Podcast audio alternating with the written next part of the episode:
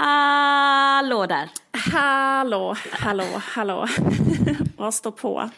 Uh, jo, idag är det bra, men häromdagen så uh, var det så dåligt så jag tänkte det här är innehåll.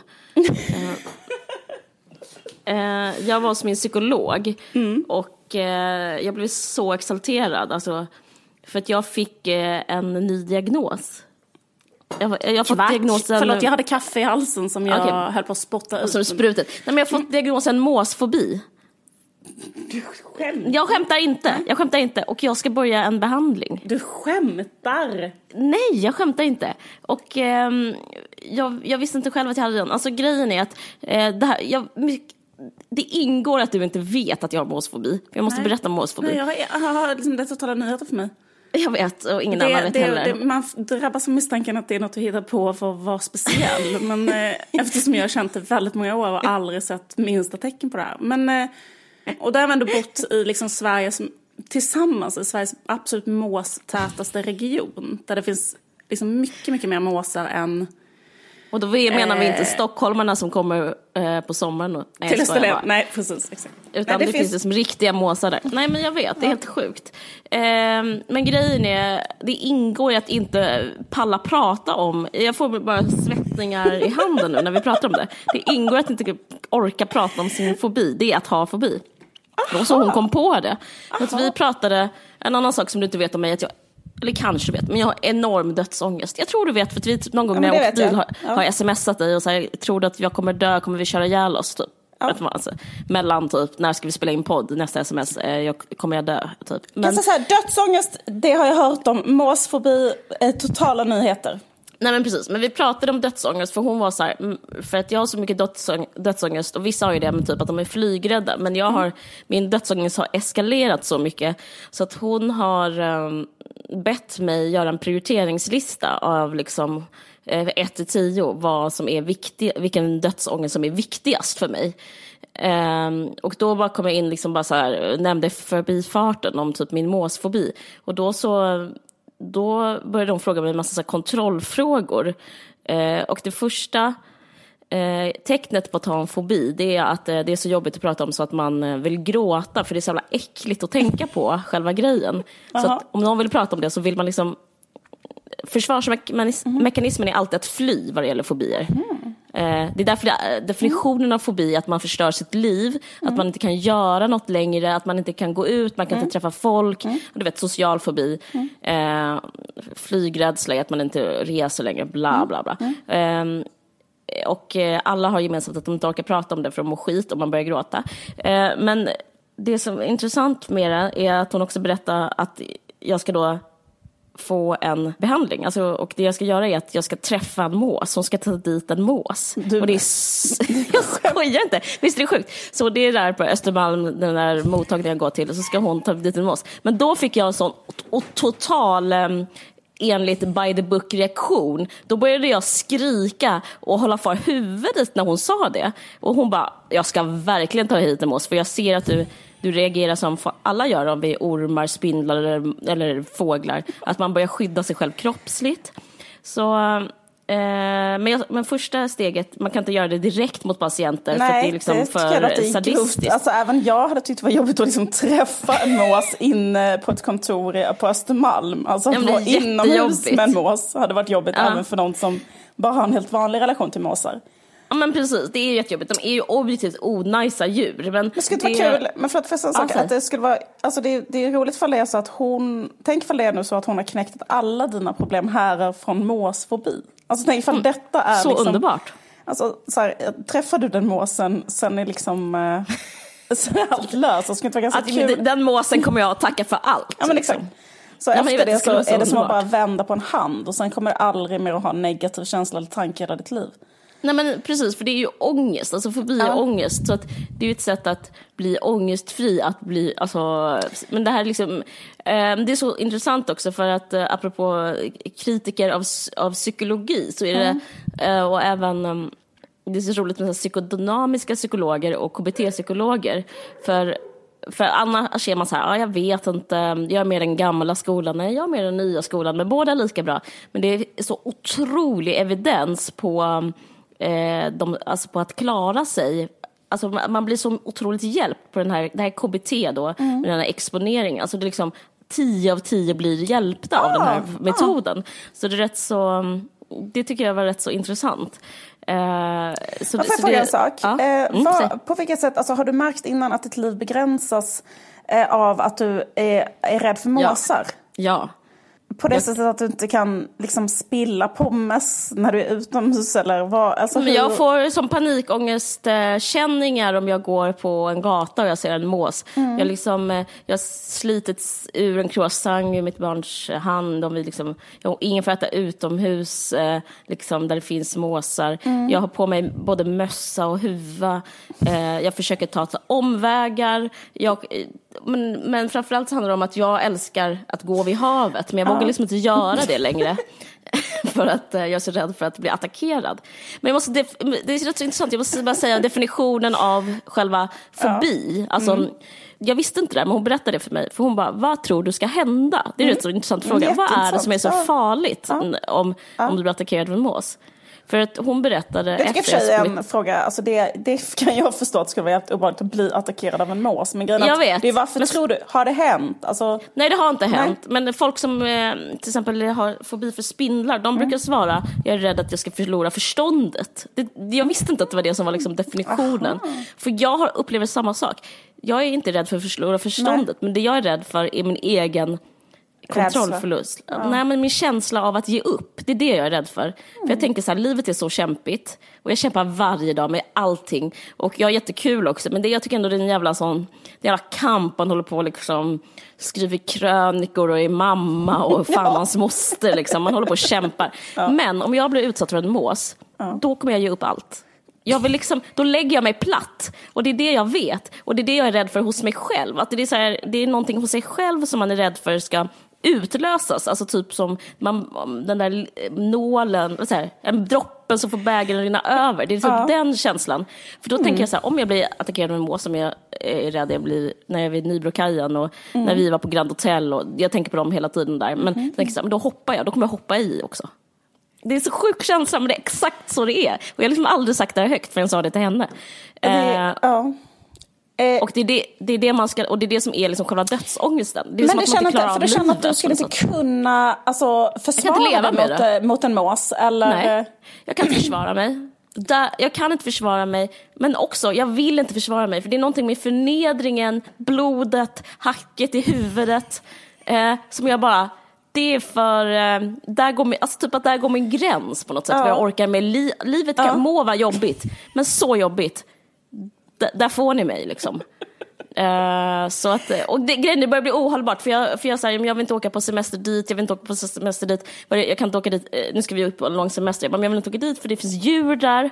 Alltså jag är rädd nästan för alla djur, måsar, och sen så min, alltså våra barns eh, farmor och farfar, de har höns, jag får liksom också dödsångest varje gång vi typ ska mata dem, alltså det blir som så Eh, jag får, he, he, jag liksom får väldigt mycket panikångestattacker, alltså ovanligt många på rad eh, när jag är utomhus. Men får jag fråga en sak om den här måsen? Alltså jag tyckte det var konstigt att hon hade en, bara en go-to-mås. Alltså att hon var direkt så här, jag tar hit en mås på torsdag. Alltså vad är det för vet. mås? Är det en speciell mås?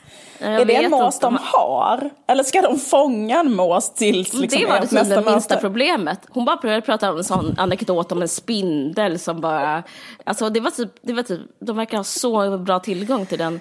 Och sen så, för jag tror också trott att jag varit ensam i eh, världen eller Sverige om det här. Men hon bara, jaha, mås. Alltså det verkar vara så vanligt. Så jag tror att det Wow. finns, eh, finns måsar. Gud vad spännande. Alltså, Ja, jag men det vill är också för sjukt. Jag- höra fortsättningen på detta. Ja, men det känns också så här quirky. För jag, jag berättade för en annan kompis, Tord, när jag bara, och hon bara, men ta med dig din serie. Men grejen är, om man gör det så är det som så här, då gör man så absurd humor. Alltså det känns väldigt konstigt Ja. alltihopa. Uh, men eh, det, Alltså det att om du skulle skriva in det i din tv-serie så skulle det vara lite så här... oj, Men ingen kommer tro det på lite det, För, alltså. Lite för skruvat liksom. Exakt, exakt, exakt. Du måste ta ner det. Det är jobbigt att leva. Det där är som en vanlig dag i mitt liv. Ja.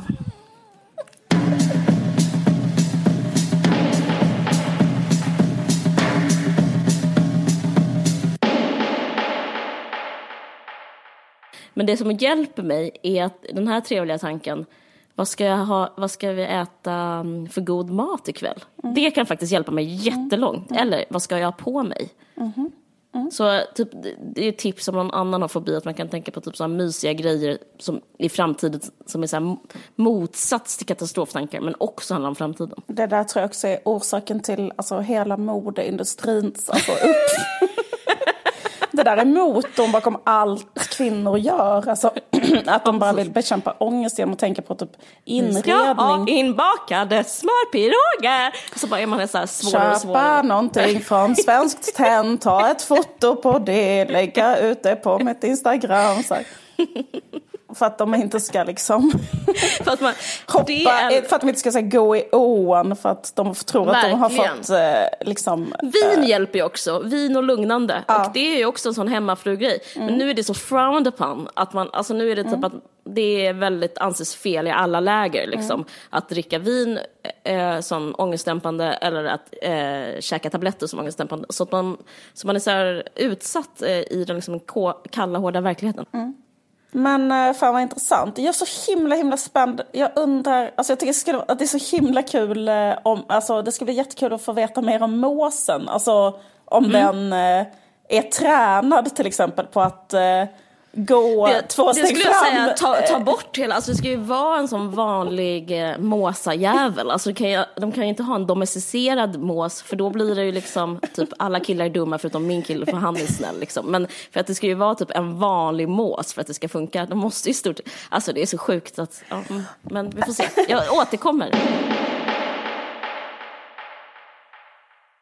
Jag har kollat på en eh, dokumentär som ligger nu på SVT Play av Nahid Persson. Som heter mm. Eh, Anders, jag och hans 23 eh, andra kvinnor. Mm. Du har också sett den, eller hur?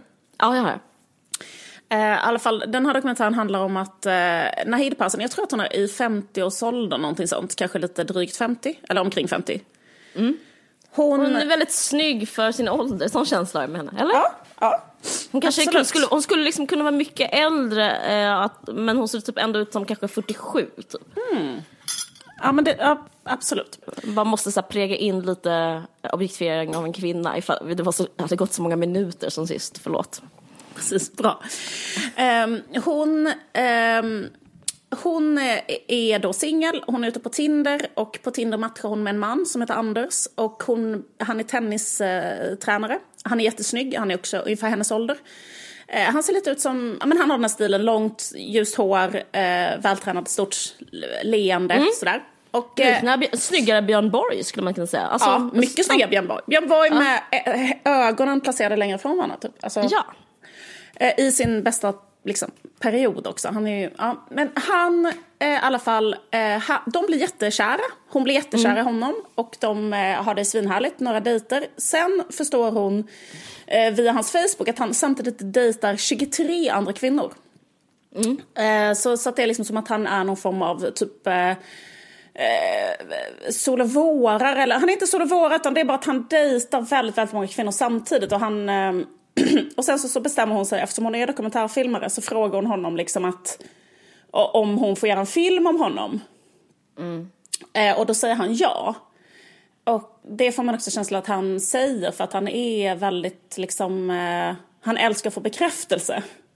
Mm. Och det är lite en mm. del av sjukdomen att han liksom jag tänkte det också. Ja, han säger ja för snabbt. Man bara, ja. just nej, för att han är ju sån som eh, vill all eyes on me person. Ja, precis. Mm.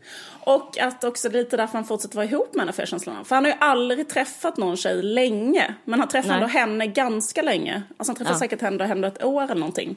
Ja. Och eh, det gör han nog för att hon också filmar honom, får man känslan av lite. Ja. Det som jag tyckte var intressant i filmen, eller som jag verkligen tänkte på, det var så här, äh, att man undrar så här bara, alltså vad är det som gör honom just så populär? Alltså varför, för att jag läste också så att efter filmen, för man funderar på så här, nu när han blir så avslöjad i filmen, då borde han få massa skit. Så googlade jag honom, så såg jag att han, efter filmen har han fått eh, 400 alltså raggbrev från mm. kvinnor. Och liksom mm. jag känner så här, när jag ser honom, jag tänker så här, fan vad trevlig han ser ut. Förstår du vad jag menar? Mm. Jag skulle också mm. kunna skriva ett brev till honom. Mm. Eh, och jag förstår helt vad som är, eh, eller liksom att man fattar vad som är grejen. han, han verkar inte så kräsen. Alltså, han, hans krav är väl att vara, en, alltså, vara ihop med någon som har egenskapen kvinna. Alltså han verkar älska kvinnor. Han, det det var, jag tyckte han faktiskt var, sa någonting positivt om honom, att han tog kvinnor i sin egen ålder. Var inte det konstigt? Ja, men det är det jag menar, Ja. att man känner som kvinna känner man sig ofta Ja. ratad bara av Ja. att vara kvinna. Men här är det så här, din egenskap av ditt kön tar dig så långt. Och typ, ja, en gammal kvinna som kanske inte är så här bildskön som han är. Alltså generös på det sättet. verkligen. Men det jag funderade på var liksom sådär, bara, vad är det med honom som gör att kvinnor älskar honom så mycket? Och då är svaret, tänkte jag, 100% att det är så här att eh, han liksom, när han är med kvinnor, alltså när han, är, när han interagerade med de kvinnorna, då var ju han så här mot dem, typ bejakade dem jättemycket, liksom berömde dem, så här, gav dem jättemycket komplimanger. Alltså, inte bara, alltså han gjorde liksom fysiska handlingar, han lagade jättemycket mat, han fixade grejer, alltså han, han, liksom, han, han liksom tog hand om dem. Ja. Uppskattade dem. Och typ när han tittade på dem, när, han, liksom, när han tittade på hon, den här kvinnan som har gjort filmen, Nahid, till exempel, att han ser ut som att han är liksom helt fascinerad av henne. Alltså bara sådär, oh wow, liksom, fan vad du är liksom, alltså han, eh, och jag tror att han är fascinerad också. Alltså jag tror inte att det var spelat, alltså jag tror att han bara gick in i det, att han liksom eh, Eh, han, han går in i liksom att han är, um, alltså han får dem att känna sig så här älskade. Ja, det är alltså ja, absolut. Men, men jag, då kan jag lika gärna säga, det, är det, det var det enda jag tänkte på den här, jag har bara en grej om det. Att det. Jag har inget att säga om det moraliska, men just den här grejen att han, för mig blev det som en sån skola i raggning. exakt för vad jag skulle säga. han Ja. är. Jag fick, jag fick liksom tips hur jag skulle vara för att få killar. Ja. För att han är så här, man ska överösa med komplimanger. Ja. Man, måste, man ska vara extremt blygsam. Och där har jag, här är jag jättedålig, för jag skryter rätt så ofta. Ja. Och, eh, men ingen människa gillar ju det. Nej, nej. Man ska aldrig skryta. Man ska göra sig mindre än vad man är. Och så ska man säga för fina grejer. Ja. Alltså, Och- jag märkte det, han säger så här, jag älskar dig, du är allt för mig. Jag har aldrig mått så här med någon innan. Du får mig att leva. Mitt liv har varit tri- trist tills jag träffade... Vidare. Alltså sådana saker, överord hela tiden. Du, han säger, sa flera gånger till henne, du betyder allt för mig. Ja. Det är liksom Äh. helt sjukt sagt. Det har, jag, har han sagt så till någon någon gång? Nej. Kanske de har varit full en Nej, gång till sin gifta då. man. Typ. Nej. Men, men exakt, vet du. hela, Ja, hela tiden. Som en bebis kan inte ens säga det till sin mamma, även om liksom Nej. det är då, då är enda gången man känner så för någon annan. Alltså typ, alltså förstår du vad jag menar? Alltså typ att, det, det är liksom, nej men jag vet. Och det var det som jag tyckte var så jävla intressant med den här filmen. Och också Ja. som jag tänkte, exakt som du sa, att jag tycker att Nahid Persson har helt fel ingång i detta. För att hon har Ja. typ så här, hon bara så här, eh, jag ska uppfostra honom, han gör fel. När jag tycker i själva verket så bör man studera honom som så här, att han var liksom så jävla intressant för att han, exakt vad du säger, skulle kunna liksom hjälpa sina många med raggning. Och så tänkte jag just på det, att nu finns det ju sån jättestark trend med så här incel-killar, det finns den Jordan Peterson, manlighetsrörelsen och så. Och de tror, totala missuppfattningen, att det kvinnor vill ha är typ så alfahannar, eh, killar som eh, typ så här är ehm, liksom bra på någonting så att tjejen kan bli imponerad. Alltså detta är bara 100% av alla killar gör fel när de ska ragga. Typ så här, de tror typ att de måste vara typ en, en att de ska så här, imponera eller typ så här, eh, ja men du vet så här, någon, någon idiot som tror att så här, jag kan jättemycket om ett ämne och nu ska jag sitta och berätta det för en kvinna. Eller typ just exakt skryta eller ne- droppa något coolt de själva har gjort eller så vidare. Vilket är totalt, totalt, totalt fel. För att, eh, ja men typ, jag ska bara spela upp en, ett klipp från filmen eh, när en kvinna berättar ehm, hur det var att eh, vara på en dejt med Anders då. Han hade otroligt mycket komplimanger om mitt hus, hur jag körde bil, allt möjligt. Otroligt kärleksfull eh, som person måste jag säga. Jag kände mig väldigt, väldigt uppskattad. Ja, precis. Han får ju, alltså, jag tycker han, det han gör, Mm. alltså, det är ju att han får, en and, det, att, han får det att handla om den andra personen istället för Ja, sig exakt. själv. Det liksom, ja. Och också tänkte också på så här, hur han säger komplimanger. För jag tyckte också så här, det här nu om man då vill eh, approacha den här dokumentären som en elev till en mästare i raggning. Eh, så kan man verkligen så här, gå in i att studera så här, hur han ger de här kvinnorna komplimanger. För då berättar hon om en komplimang som hon har fått av honom. Jag bara tänkte att vi skulle lyssna på den för att lära oss eh, hur man kan säga liksom. Och då tog han med mig till en trevlig restaurang på torget. Och jag fick välja vin, valde ut något chablisvin och givetvis så var det ett utmärkt val. Jag blev ju, fick ju komplimanger för att jag valde ut så gott vin. Ja. Ja. Och Otroligt, otroligt Anders, otroligt. Otro- otroligt. Jag ska säga det där är liksom bara, okej, äh, alltså äh, fy fan vad du Vilket förtjänar. hantverk, Vad du förtjänar hantverk. de 23 kvinnorna och Ja, de verkligen. 400 som mejlar dig. Alltså, för jag tänker bara Och det är så podden. jävla Ja, men, fint att, alltså just den här känslan att, också när man ger komplimanger då att Eh, att också säga killar då, eller rag, killar som raggar eh, eh, kan liksom ge så här för mycket komplimanger på ett konstigt sätt, på ett sätt som får en att känna sig obekväm. Eller om komplimangen är för liksom typ aggressiva eller handlar mycket om utseende, att man kan känna sig lite så här utsatt och konstig och obekväm om man får komplimanger. Ibland. Ja, man kan känna sig osedd, alltså, Ja. istället för just, alltså, man vill ju bli sedd. Jag Exakt. tänker att det är poängen med en komplimang, men man kan känna sig som att de missar målet på något sätt. Men det här är ju Precis. liksom att verkligen se, se en, alltså Ja. det är ju fantastiskt. Ja. Och sen, och sen också liksom just att om man tänker att man är ute och äter med någon, att det, att det är så här första dejten, det är lite spänt. Och sen så säger någon, och sen så ber han henne välja vin. Det är också lite så här jobbig situation kanske att behöva välja vin. Och sen så himla himla smart att liksom överösa henne med komplimanger. För om man säger så här, vilket gott vin du valde. Då säger man inte liksom, eh, du är snygg eller någonting. Men man säger samtidigt, eh, jag trivs liksom. Eh, Jag mår bra, jag har Det det, underbart. Eh, du, alltså, det, det är liksom inte så här, du har snygga pattar. Utan det är liksom så här, det, man säger något mycket större och mycket underbarare. Liksom. Alltså, typ, jag, jag, jag var bara mind blown över vilken bra komplimang det är att säga till någon. Du har helt eh, rätt i det, att det är liksom... Det är att få någon att känna sig otroligt bekväm. Ja, ja, men verkligen. Att det är... I en jobbig situation, så här lite spänd situation, typ en dejt.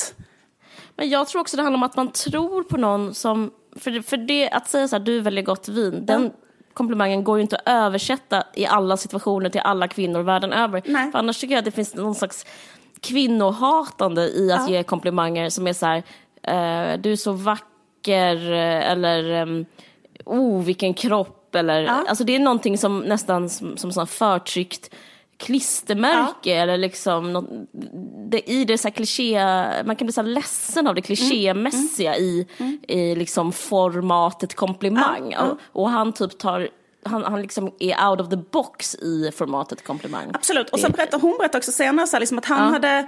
Alltså, det, för det är inte att han ger inte en komplimang som är ett förtryck utan han, han ser henne och han säger någonting som får just henne att känna sig älskad för den hon är. Alltså, det är väldigt speciellt för att hon säger så här, sen då att hon har till exempel skaffat en islandshäst. Bara för att eh, han hade sagt till henne, alltså han såg hos henne att hon hade ett avsomnat hästintresse.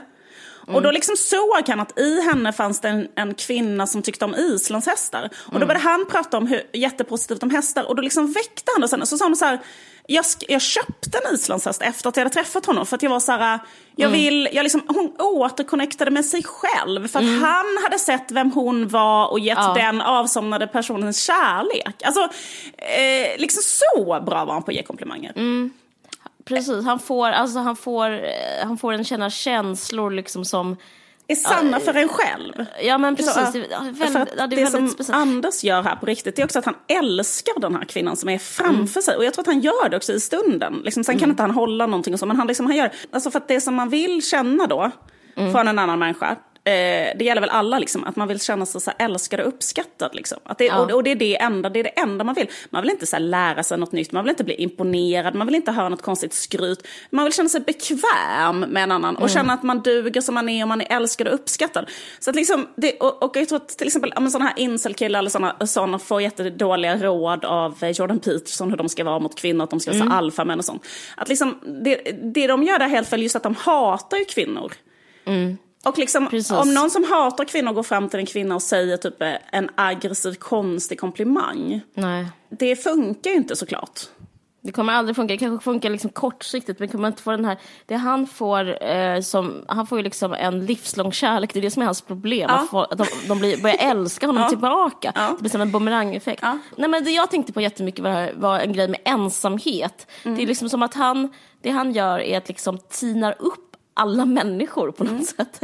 Som att han så här, ser någons liksom inre knut och sen Mm. så gör han så här, ja men jag ser typ, det handlar om hästar, jag ser, det handlar om att du vill eh, typ ha en picknick på Lidingö eller du vill att jag ska träffa din familj. Alltså han är liksom med på allt hela tiden. Och så är han så här, men jag ser dig och så gör vi det. Och, då, och då är det som att eh, som man inte kan få så ofta i datingvärlden. Alltså som jag tyckte var svårt när jag var singel. Liksom att känna att ensamheten löses upp och blir symbios. Alltså det, jag upplevde det snarare att jag kände mig mer ensam av att dejta, mer ensam av typ så här kärleksmarknaden. Men han typ, eh, han är så ovanlig att han blir som motkraft till en slags ensamhet. Mm. Och det, jag tror därför också han blir så, att de, de vill bara ha mer av honom. För man känner sig liksom, alltså, blir så existentiellt. De, man känner sig inte ensam längre i typ livet när någon Nej. ser en. Då är man så här, jaha vi är två i det här liksom. Och du, och du är med mig på den här resan. Alltså typ så. Jag blev chockad av eh, Anna Hed Perssons ingång att hon ville ändra på honom. För jag blev så här, den här människan ska inte ändras på. Alltså, men det var min andra grej jag hade om den här eh, dokumentären. Att, om, så lika bra som han är på att ragga tyckte jag också var väldigt intressant hur dålig hon är på att ragga. Ja. För man ska göra exakt motsatsen till mm. vad hon gör. Hon bara liksom har en, god, en så här bra hand som hon verkligen förstör. Liksom. Det, ja, jag, Men jag tänker att hon, jag, alltså, jag tänker på det här med komplimanger och hur man, mm. alltså att vara sedd eller hur man ser en annan människa. Så för att mm. hon ger honom en komplimang vid ett tillfälle. Så tänkte vi skulle lyssna på den också bara för att ja. minns alla nu hans komplimang. Hans komplimang var alltså det här, vilket gott, att sitta mitt emot någon, titta in den varmt in i ögonen och säga så här, gud vilket bra val du gjorde av vin. För det här vinet var verkligen gott. Mm, nu ska vi lyssna. Ja, och nu lyssnar vi på vad hon säger till honom. Du är snygg. Ibland tittar jag på det och njuter bara. Tittar på ansiktet. Jo. Mm. Och sen den, den, kvällen vi var ute och jag tittade på alla dina vänner och sa min är snyggast. Du var snyggast där faktiskt. Bli inte mallig nu. Alltså, jag tycker liksom att den där typen av komplimang det är just en sån komplimang som får en själv att känna sig obekväm när man är mottagare av en sån komplimang. Att det är liksom så här, mm. det, är liksom, det är liksom inte direkt en komplimang heller, för det är mer bara någonting hur hon känner sig. Det handlar bara om henne. Mm, precis, exakt. Det handlar, och, och det är liksom... Eh, det är lite hård komplimang också. Att hon säger så här, var inte mallig. Alltså tvärtom så, den är inte kärleksfull riktigt så. Nej, jag håller um, helt med. Så, eh, och den är allmän. Den är liksom så här, hon beskriver bara så här, det är typ på någon slags marknad där det är hög status att vara snygg så säger hon att ja du har den grejen och eh, du var snyggast av några andra på en fest. Alltså, Som dessutom var hans vänner. Och, och det, och det var mm. dessutom hans vänner och det tycker jag också mm. känns lite sådär jag hade inte tyckt att det var kul om jag hade varit på en fest med mina egna vänner och min kille hade sagt du är mycket snyggare än dina vänner. Alltså det är en så konstig komplimang för det skulle också kunna betyda bara fan vilka fula vänner du har. jag hade nog blivit glad för det faktiskt. Det känns, det känns ändå så här, ja men tack. Alltså jag tycker det känns, det känns kul. Jag blir glad, eh, vad ska man säga, Ja, men det är klart, ja, exakt, man kan bli glad. Men jag tänkte på så här, det här med att, hur han var, att han opererar på en helt annan nivå gällande sina komplimanger. Och att det var så kul för att han besvarar, tycker jag, hela dokumentären besvarar mm. frågan What women want, som mm. redan Freud frågade sig, som var sin absoluta stora fråga. Så här, vad, vad vill kvinnor ha? Nej, men så här, mm. Och det är bara det där att, eh, att bli alltså, uppskattad på riktigt. Men lyssnad på och bli sedd. Jag mm. tror faktiskt det är de två grejerna. Mm. Och vara så här, alltså det han, han så närstuderar och så ger dem till, speglar dem. Det är liksom exakt, fantastiskt. Precis, exakt. Och när hon sa det på slutet, jag tänker sluta försöka ändra på Anders. Så mm. Man bara, ja, du borde bli Anders lärjunge. Ja, verkligen.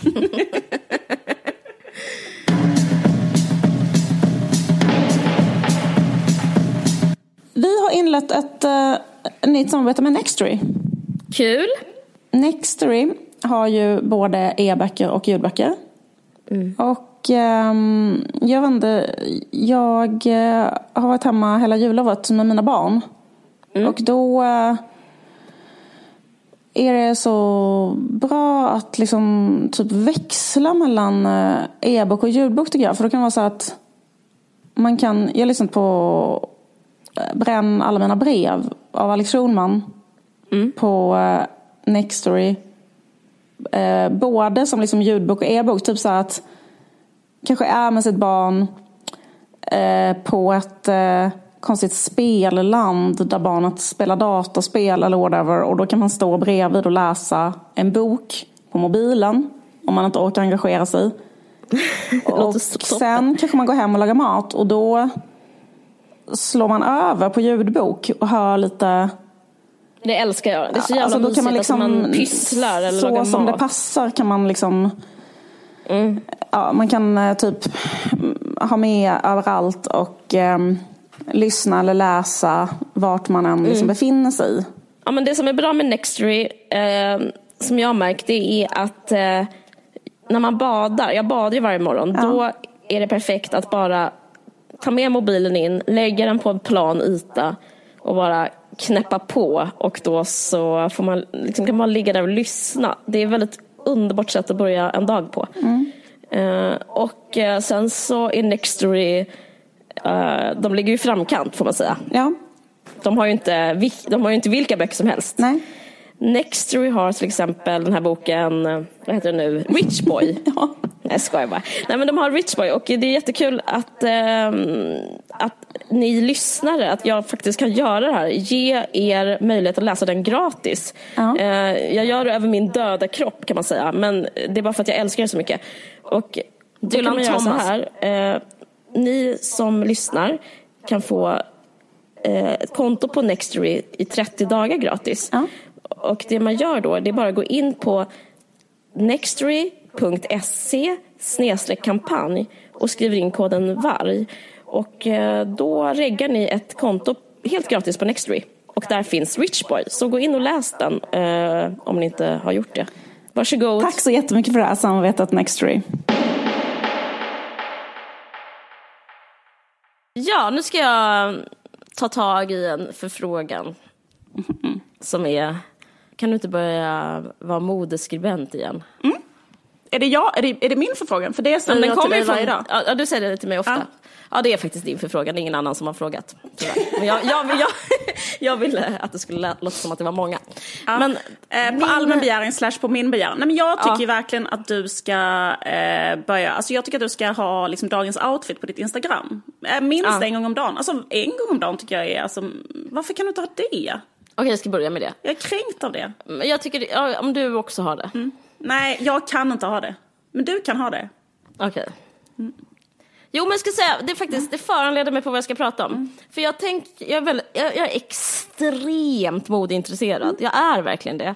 Du kan ju Eh. otroligt mycket om mode. Därför om du skulle ha dagens outfit så skulle det vara intressant och lärorikt för andra. Om jag skulle ha det skulle det bara vara så här, vad, vad är det för skit? Alltså förstår du jag menar? Jag är inte bra på mode alls på samma sätt som du. Men säg Nej. nu. Ja. Okej, nej men jag skulle inte kunna vara det av samma anledning att jag inte är som Anders. Jag vill, jag kan inte vara en influencer för att jag har ett, det största problemet som en influencer måste vara, ha. Det är att jag vill inte att någon ska härma mig. Det är, Ah. min, först, det är min första... Eh, ja, men det, är min, det, är min, det är min byggsten i min stil. Ingen ska ha vad jag har. Ja, jag fattar. Det är, liksom, det är väldigt svårt, det blir sån att, att negativ i, alltså det går inte att, att kapitalisera på det. För vad ska jag be vilket, folk köpa? eh, absolut, jag fattar fan vilket jävla curse Caroline att leva i den här Ja. tiden och ha ett fruktansvärt kapital när det gäller att veta vad som är snyggt, vilket du verkligen har. Men samtidigt ha det här äh, indie-idealet. Ja, det, är, det kallar det indie, men det är också liksom bara klassisk Mm. fåfänga av att liksom, eh, eller jag vet inte, om man är negativ kan man säga att det är osäkerhet. Men jag vill inte att någon Nej. ska liksom härma mig Nej. och jag vill, för jag vill i att klä mig fint ingår, alltså en njutning är att vara först med att klä mig så. Så liksom det, det, är som, det Varje ger gång- mig väldigt mycket. Varje gång jag träffar dig så tänker jag, så typ skaffar jag två, tre saker som är likadana som något du hade på dig. Så det det räcker att bara träffa dig för att bli influerad. Men jag förstår Ja. att du vill begränsa det till folk som träffar dig IRL. Ja men precis. Eh, och, eh, och det, Till exempel skaffade jag ett par loafers efter att jag träffat dig.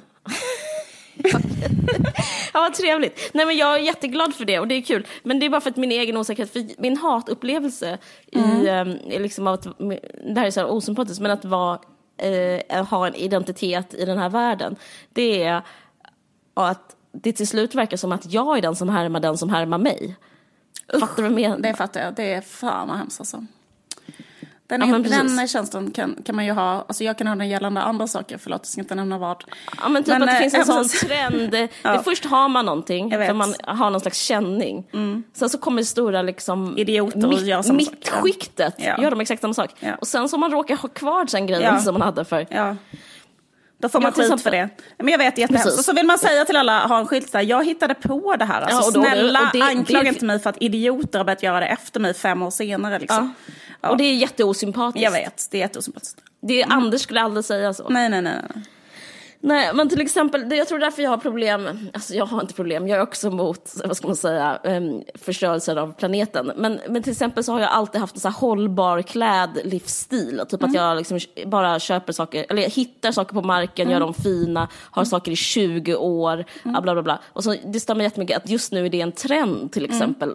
För jag typ, ja men jag har saker som jag hade när jag var 12 år använder jag fortfarande och sådär. Och jag gör allt för att mot konsumera jag kan, jag kan inflika saker Ja. Mm. hur du är. Du är så här, du har på dig en fantastisk rock som kanske din killes pappas rock.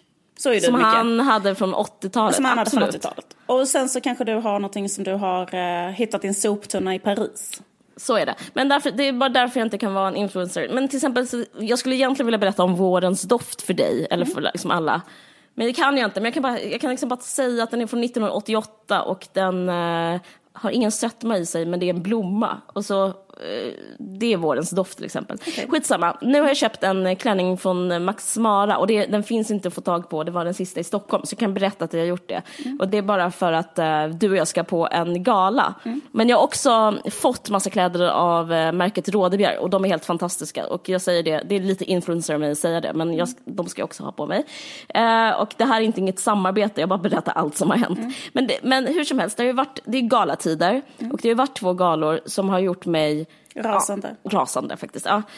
Och jag tänker så här, jag har försökt analysera läget och jag har kommit på att eh, det finns en person som vars frånvaro i Sverige, det är ett stort sår och jag pratar givetvis om Magdalena Ribbing. Det finns ingen person jag saknar så mycket som henne. För jag upplever liksom sen hon dog, och det här kan bero på andra saker, men jag upplever liksom att Sverige har hamnat i ett slags upplösningstillstånd. För att det är inte alls för att jag saknar ö- överklassen. Det kan liksom lika gärna vara för att jag är antirasist. Henne skrev ju om antirasism och sådär. Och hennes hållning var att det är väldigt oartigt mot andra människor att inte hälsa, att inte erbjuda gästfrihet. Och så gjorde hon liksom en, som en sån eh, antirasistisk paroll av det. Så jag, jag, tycker, jag håller henne högt som en antirasist, men också som en vett och etikettperson. Men till exempel, nu ska jag komma snabbt till vad jag eh, är upprörd över som hon aldrig skulle acceptera. Och det är att eh, det finns tre kvinnor som har haft samma klänning två gånger. Vilka är det? Annie Lööf. Annie Lööf, Elsa Billgren, Sara Danius. Man behöver tre exempel för att ha en tes och nu är den här. Och det, jag skulle säga att det är en slags kris i modevärlden. Sara Danius vann också Sveriges klädda. bäst klädda. Snabbt och slängigt brukar man ju prata om så här att eh, Sverige är så ängsligt. Och, och jag, jag vill inte säga det, men jag vill liksom försöka eh, narrow it down lite. Att liksom, jag skulle säga, alltså de, jag såg på Nyhetsstudion um, imorgon, morgon, i morse eh, på SVT och då så Annie Lööf sa att hon gjorde det för klimatet. Ja, det var Eh, det sjukaste ja, jag hört i hela vet. mitt liv. Ja, För att Annie Lööf då, ja nej, alltså försöker kapitalisera... jag ska bara säga en mening om det. Nej men, alltså så här, man, Nej. De, de försökte, Nej. spe, de försökte, spe, de försökte så här, anspela alla att det handlar om den här trendiga klimatkampen, Ja, vilket nej. är bra. Men Nej, grejen nej, är... men sluta, Caroline. ja, men jag ska Du kan nej, jag säga ska att det är bra. Nej. Nej, jag kommer nu, jag kommer Nej. säga det här nu. Det är grovt. För jag tänkte så här, okej, Annie Lööf säger att det är för klimatet, men i så fall är det faktiskt det enda hon har gjort för Ja, klimatet. det, det är det. Det är Alltså det är det första det är det och första. sista. Det är, det- då, då, då, då, då, då, ja, det är exakt, jättebra. Det, det är exakt det, är det första hon har gjort för klimatet. Men Det första hon har gjort för klimatet Idag har och jag gjort någonting för klimatet för första gången. Det kan man kan se det som symptom på en trendig klimatkamp, vilket är bra. Men man kan också se det som sym- symptom på Sverige, eh, att man inte kan tycka två saker samtidigt. Till exempel att älska mode och vara mot klimatförstörelse. Liksom. Men grejen är, att Annie Lööf säger det här, det handlar inte om någonting om det. Det handlar om att hon ska försöka kapitalisera på eh, liksom klimatmedvetenhet. För att hon har ju gjort grejer mot klimatet, alltså om hon skulle älska klimatet, det är väl hon som pratar om gröna mil och sånt där. Nej men alltså hon, hon är ju helt, alltså, alltså förlåt, men det att hon, Ja. när Annie Lööf pratar om klimatet, att de är gröna, det är Centerpartiet, det är Ja. liksom, det, det är som att leva i 1984 live, alltså rakt av det här krig är fred, alltså medan hon åker runt i ett jetplan och vill att det ska flyga mer, så säger Mm. Ja. hon någonting, eh, lallar på parallellt, Mm. att hon gör något för klimatet samtidigt som hon eh, förespråkar det som är värst för klimatet av alla, nämligen eh, liksom ökad tillväxt och liksom bara, eh, bara gasen i botten med nyliberalism. Alltså men det, det är hennes Därför- enda därför- grej. Eh, Exakt, och- därför och är det nästan skadligt att eh, vara den här klimat... Alltså Ja, att ja göra men alltså, inom, ska, det är ju, jag menar, exakt, hon, hon lever i en sån nyspråksvärld, helt, he- 100 procent, vilket Ja. gör henne helt, hon är en sur, helt surrealistisk varelse. Verkligen, och jag är jättetacksam för det här, för nu tar du liksom mina argument för varför det är fel att ha... Samma klänning eh, två gånger. Ja, samma klänning för två gånger. För då kan man, då kan man liksom hamna i att man slutar prata om mode. Mm. Alltså, istället för att prata om mode så tror man att eh, för ett mode ska ju också handla om trender och det trendigaste är, som Annie Lööf har kunnat eh, liksom avläsa, är typ att vara, eh, värna om klimatet. Men istället för att göra det utanför, hon borde göra det i sin politik, så ju- försöker hon göra det på Elgalan. Och Elgalan är också så här jättetrendkänsliga och jätteängsliga, så de hakar också på det och ehm, ger Danius den här årets bäst klädda. Och nu lämnar jag klimatet och pratar om något annat. Och det handlar om Danius roll i Svenska Akademin och metoo-rörelsen. För om det är någon som såg vad Danius hade på sig på Nobelpress, eh, Nobelfesten, som kan pyttelite om mode, det är en jättebra um, designer, vet han, Per Engsheden och sådär. Men då vet man att det är inte Sveriges bäst klädda. För den som är Sveriges bäst klädda och den som har, gör en liksom rolig blinkning för att hon är så jävla, inte behöver göra det, det är Victoria, vår prinsessa.